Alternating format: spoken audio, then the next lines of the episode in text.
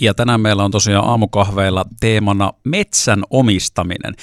Metsähoitoyhdistys Keski-Suomesta Eero Poikonen ja Juha Leppänen studiossa. Huomenta vaan molemmille. Huomenta, huomenta. huomenta. Ihan ekana pakko ottaa kiinni nyt tämmöisestä yleisestä ö, sijoitusvinkkelistä kriisitilanteissa.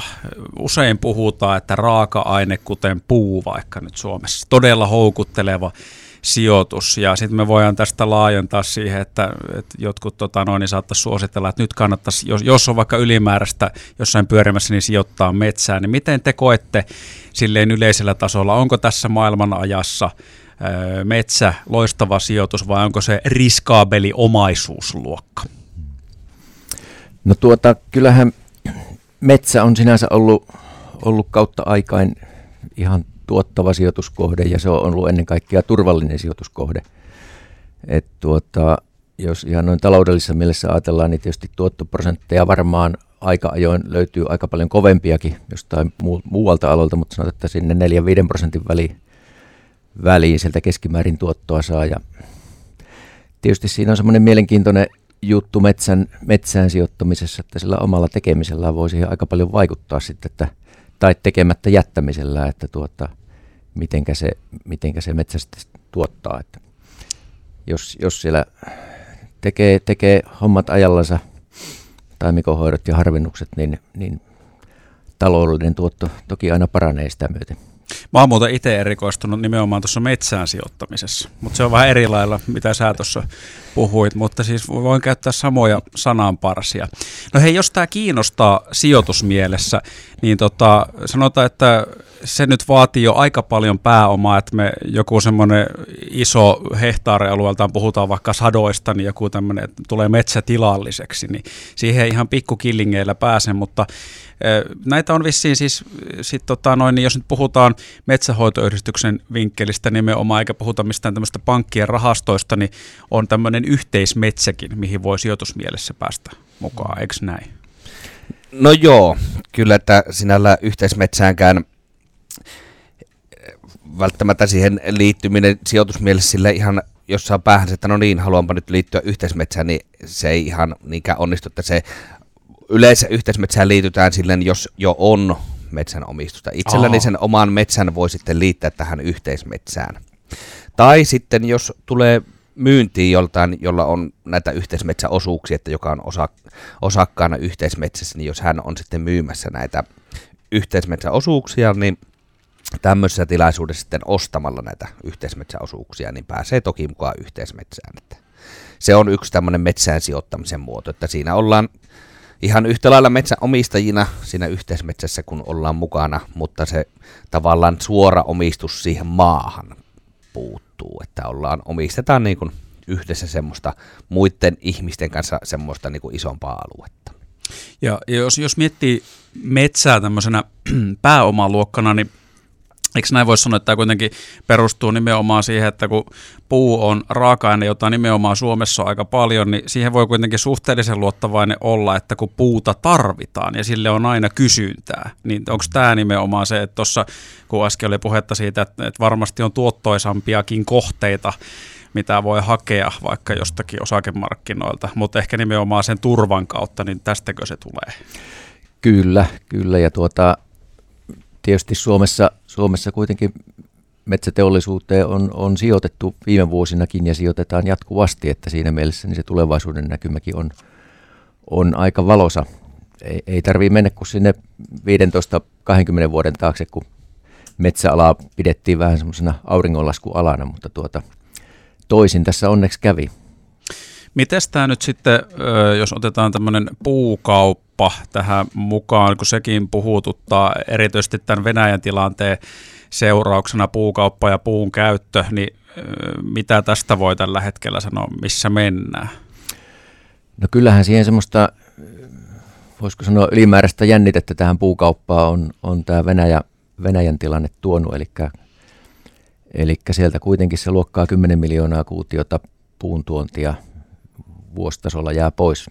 pois ja tuota, kyllähän se niin kuin metsäomistajan näkövinkkelistä niin tuota, luo ainakin odotuksia, että, että tuota, kotimaa, kotimaan puulle on kysyntää ja, ja toivottavasti myös tuo hinta, hintapuoli sitten vähän korjaantus sitä myöten, että perinteisesti täällä on varsinkin tuo kuitupuuhinta Suomessa ollut, mä oon aina sanonut, että se on kuin kuolleen aivokäyrä, että se ei hirveästi ole muuttunut, mutta kyllä siellä nyt semmoista ihan selkeitä värinää on, on ja nimenomaan ylöspäin.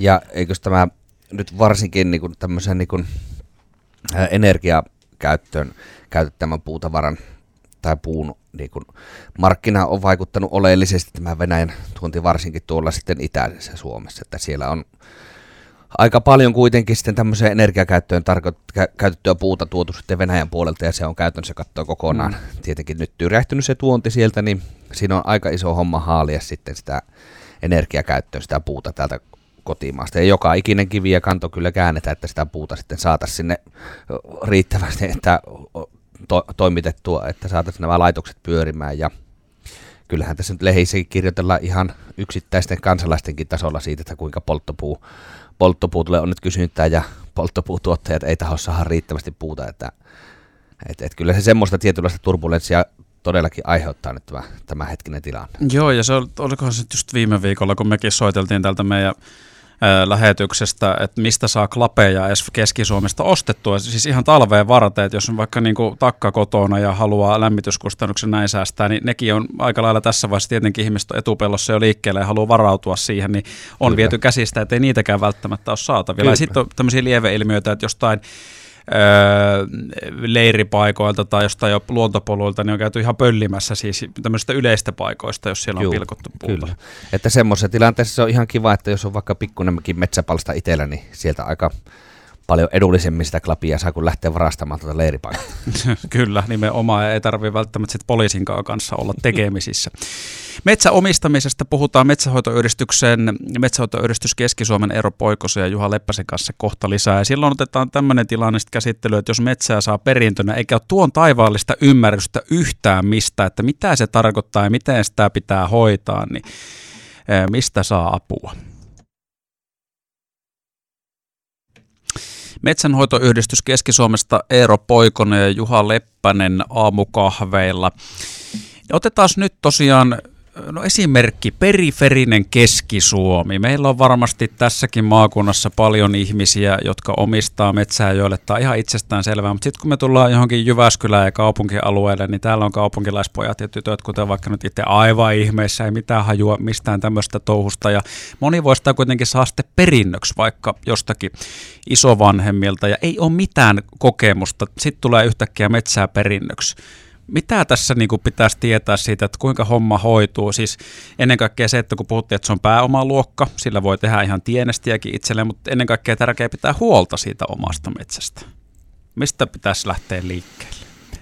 No oikeastaan voisi niin kuin sanoa alkuun, että yllättävän vähän tarvii tietää. Kyllä Suomen maassa on onneksi niin kuin ihan hyviä, hyviä tota, kumppaneita, toimijoita – Esimerkkinä nyt sitten vaikka tämä metsänomistajien oma, oma tota, MHY. Että kyllä liikkeelle kannattaa lähteä siitä, että, että jututtaa sitä metsän sijaintikunnan metsäasiantuntijaa ja tekee ensiksi itselleen selväksi, että, että mitä sillä metsällä haluaa. Haluaako, haluaako sieltä maksimaalisen taloudellisen tuoton vai, vai onko sitten joku muut, muut tavoitteet siinä, luontoarvot esimerkiksi – ja tuota, sillä keskustelulla on hyvä lähteä liikenteeseen, liikenteeseen ensiksi, jos, jos metsää on vaikkapa sitten perintönä tullut. Tässä muuten nyt tulee sitten hyvä kysymys. Onko tuotot, mainitsit maksimaaliset tuotot, mainitsit luontoarvot, onko nämä ristiriidassa keskenään? Sanotaan, Voisi ne kulkea käsi kädessä? Ää, sanotaan, että yle, niin keskusteluissa, mitä, mitä tuota eri foorumeilla käydään, niin se keskustelu on hyvin semmoista äärevää. Tavallaan niin kuin mahdollisimman kaukana toisistaan on ne lähtökohdat, mistä, mm. mistä tämä yleistä keskustelua käydään. Ja kyllähän käytäntö on tosiasiassa ihan, ihan jotain muuta. Että ollaan siellä jossakin välimaastossa se, sen tuota, tehokkaan, tehokkaan tuotannon ja, ja ympäristöarvojen kanssa. Ja, ja tota, väittäisin, että tuota, suomalaiset metsäomistajat, metsäomistajat keskimäärin niin ottavat kyllä erittäin hyvin – hyvin sitten myös luontoasiat huomioon ja meillä on, on siihen sitten järjestelmiä, esimerkiksi sertifiointi, jolla, jolla sitten niin kuin mennään vielä paljon pisemmälle kuin mitä sitten metsälaki esimerkiksi vaatisi.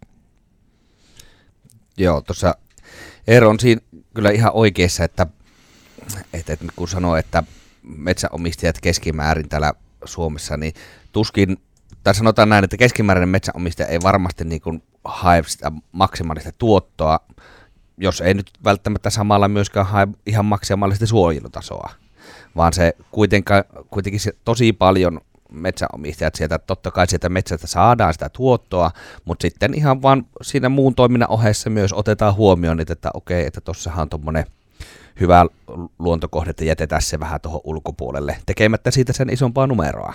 Että kun kysyit, että onko se mahdollista saada maksimaalista tuottoa ja myös mm. se suojeluarvot ottaa huomioon, niin no ehkä ne ääripäät sulkee toisensa vähän niin kuin pois siinä, mutta semmoista keskitietä on kyllä pystyy ihan hyvin menemään. Että metsästä voi saada ihan ok tuottoa sille sijoitetulle pääomalle ja silti ottaa huomioon siellä niitä luontoarvoja ja muita semmoisia tärkeitä seikkoja, mitkä saattaa itselle olla niitä vähän tärkeämpiä. Eli jonkinlainen semmoinen mielikuva vaasta, joka tässä heiluu, niin se tavallaan pitää kutinsa, että ääripäät sulkee toisessa pois, sitten se kuppi menee nurin siellä. Joo. Tuota noin, niin, joo. Mm, oli joku, joku ajatus, mulla oli, mitä mun piti kysyä. Miten tuossa nyt sitten, jos otetaan ihan tälleen sijoitusmielessä, tuossa oli noita alussa vaihtoehtoja esillä. Jollakin on kauhea paine lompakossa ja nyt on kuningasajatus, mä haluan omistaa metsää, niin mistä sitä metsää lähdetään ostamaan? Onko joku kauppa, mihin mennään ilmoitetaan, että mä haluan ostaa metsää? On. Kyllä ah, on. Okay. Semmoinen kuin metsätilat.fi sivustolle, kun menee katsomaan, niin tuota, siellä, siellä on tuota aika paljon metsää, metsää kaupan, että siitä pääsee hyvin liikenteeseen. Joo, kyllä, että ihan just tämä, mistä Eero mainitsi, niin sieltä kyllä, jos vaan tosiaan painetta tuntuu lompakossa, niin sieltä, sieltä metsää löytyy. Ja sitten jos siltä tuntuu ja tietää, että lähipiirissä on metsäomistusta sukulaisilla vanhemmilla tai isovanhemmilla tai muuten, niin heidän kanssaan totta kai voi ruveta käymään keskustelua, että miten olette ajatellut tulevaisuudesta. Mulla olisi vähän niin kiinnostusta metsäomistukseen ja sen jatkamiseen, niin ruvettaisiko käymään keskustelua tästä kaupankäynnistä? Onko muuten sitten tuota vielä tavallaan, kun toi perintö oli tuossa esillä ja kaupungistuminenhan on ihan fakta Suomessakin, mikä jatkuu ja jatkuu, niin onko tämä ihan semmoinen selkeä ilmiö, voiko vetää pisteitä yhteen kiinni toisiinsa, että et tavallaan niin kun se metsänomistusten kaupungistumisen myötä siirtyy koko ajan enemmän ihmisille, jotka ei ymmärrä tästä mitään. Onko tämä semmoinen, onko se havaittavissa jo nyt? On se sillä tietysti, että tuota, totta kai silleen kun asuu, asuu kaupungissa ja ei, ei ole silleen niin kuin, vähän niin kuin jokapäiväisesti siinä metsälönsä lähellä, niin totta, kyllähän siitä totta kai vähän niin kuin tulee, tulee se tilanne, että, että, että ei, ei ole sille ihan niin kuin välttämättä enää äidinmaidossa se, se metsäinen osaaminen. Niin ja ehkä lähinnä se, on ehkä vähän väärin sanoa, että uudet, tai uudet metsäomistajat vaikka kaupungista niin ei ymmärrä sitä metsää, että se ei joo, ehkä se ihan niinkään, joo se, joo, se ei ehkä ihan ole sitäkään, että lähinnä se voi olla, että ne käytänteet, mitkä liittyy siihen metsäomistamiseen, niin ne ei ole tuttuja. Että vaikka nuorta taimikkoa pitäisi hoitaa, tai sitten tosi isoa metsää voisi ruveta vähän harventamaan, tai, tai semmoista varttunutta metsää harventamaan, tai pätehakkuu metsää hakkaamaan, niin ne ei ole ehkä tuttuja. Mutta monesti ihmiset on jopa valveutuneempia sitten monessa muussa asiassa, kun sanotaan vanhempi polvi, että esimerkiksi just vaikka siitä, että metsästä voi oikeasti saada tuottoa, tai siellä on semmoisia luontoarvoja, mitä kannattaa ottaa huomioon tai muuta, että ne on sitten tavallaan monelle kaupunkilaisille ihmisille paljon tutumpia kuin vanhalle polvelle. Ihan loppuun vielä Juha Leppänä ja Eero Poikanen. Otetaan yksi kuulijakysymys ja nyt täytyy sanoa, kun en ole metsäalan asiantuntija, niin mä en tiedä, onko tässä kieli poskessa heitetty tämä kysymys vai onko tämä ihan vakavissaan, mutta tota, näin, näin täällä tiedustella, että paljonko sitä metsää pitää olla, että voi sanoa olevansa metsätilallinen ja elämänsä sillä. Eikös ne meinaa, että etelässä 250 hehtaaria, Kainuun korkeudella 500 ja Lapissa 1000? Joo, se on ihan kiinni siitä, että minkälaisen elintaso haluaa itselleen, itselleen saada, mutta tuota, mä oon itse aina sanonut, on, on mettähoitajakoulutukselta, että kyllä semmoisen tuhannen hehtaaria hyväkasvusta mettää, kun saisi, mä alkaisin ihan oikeasti metsähoitajaksi.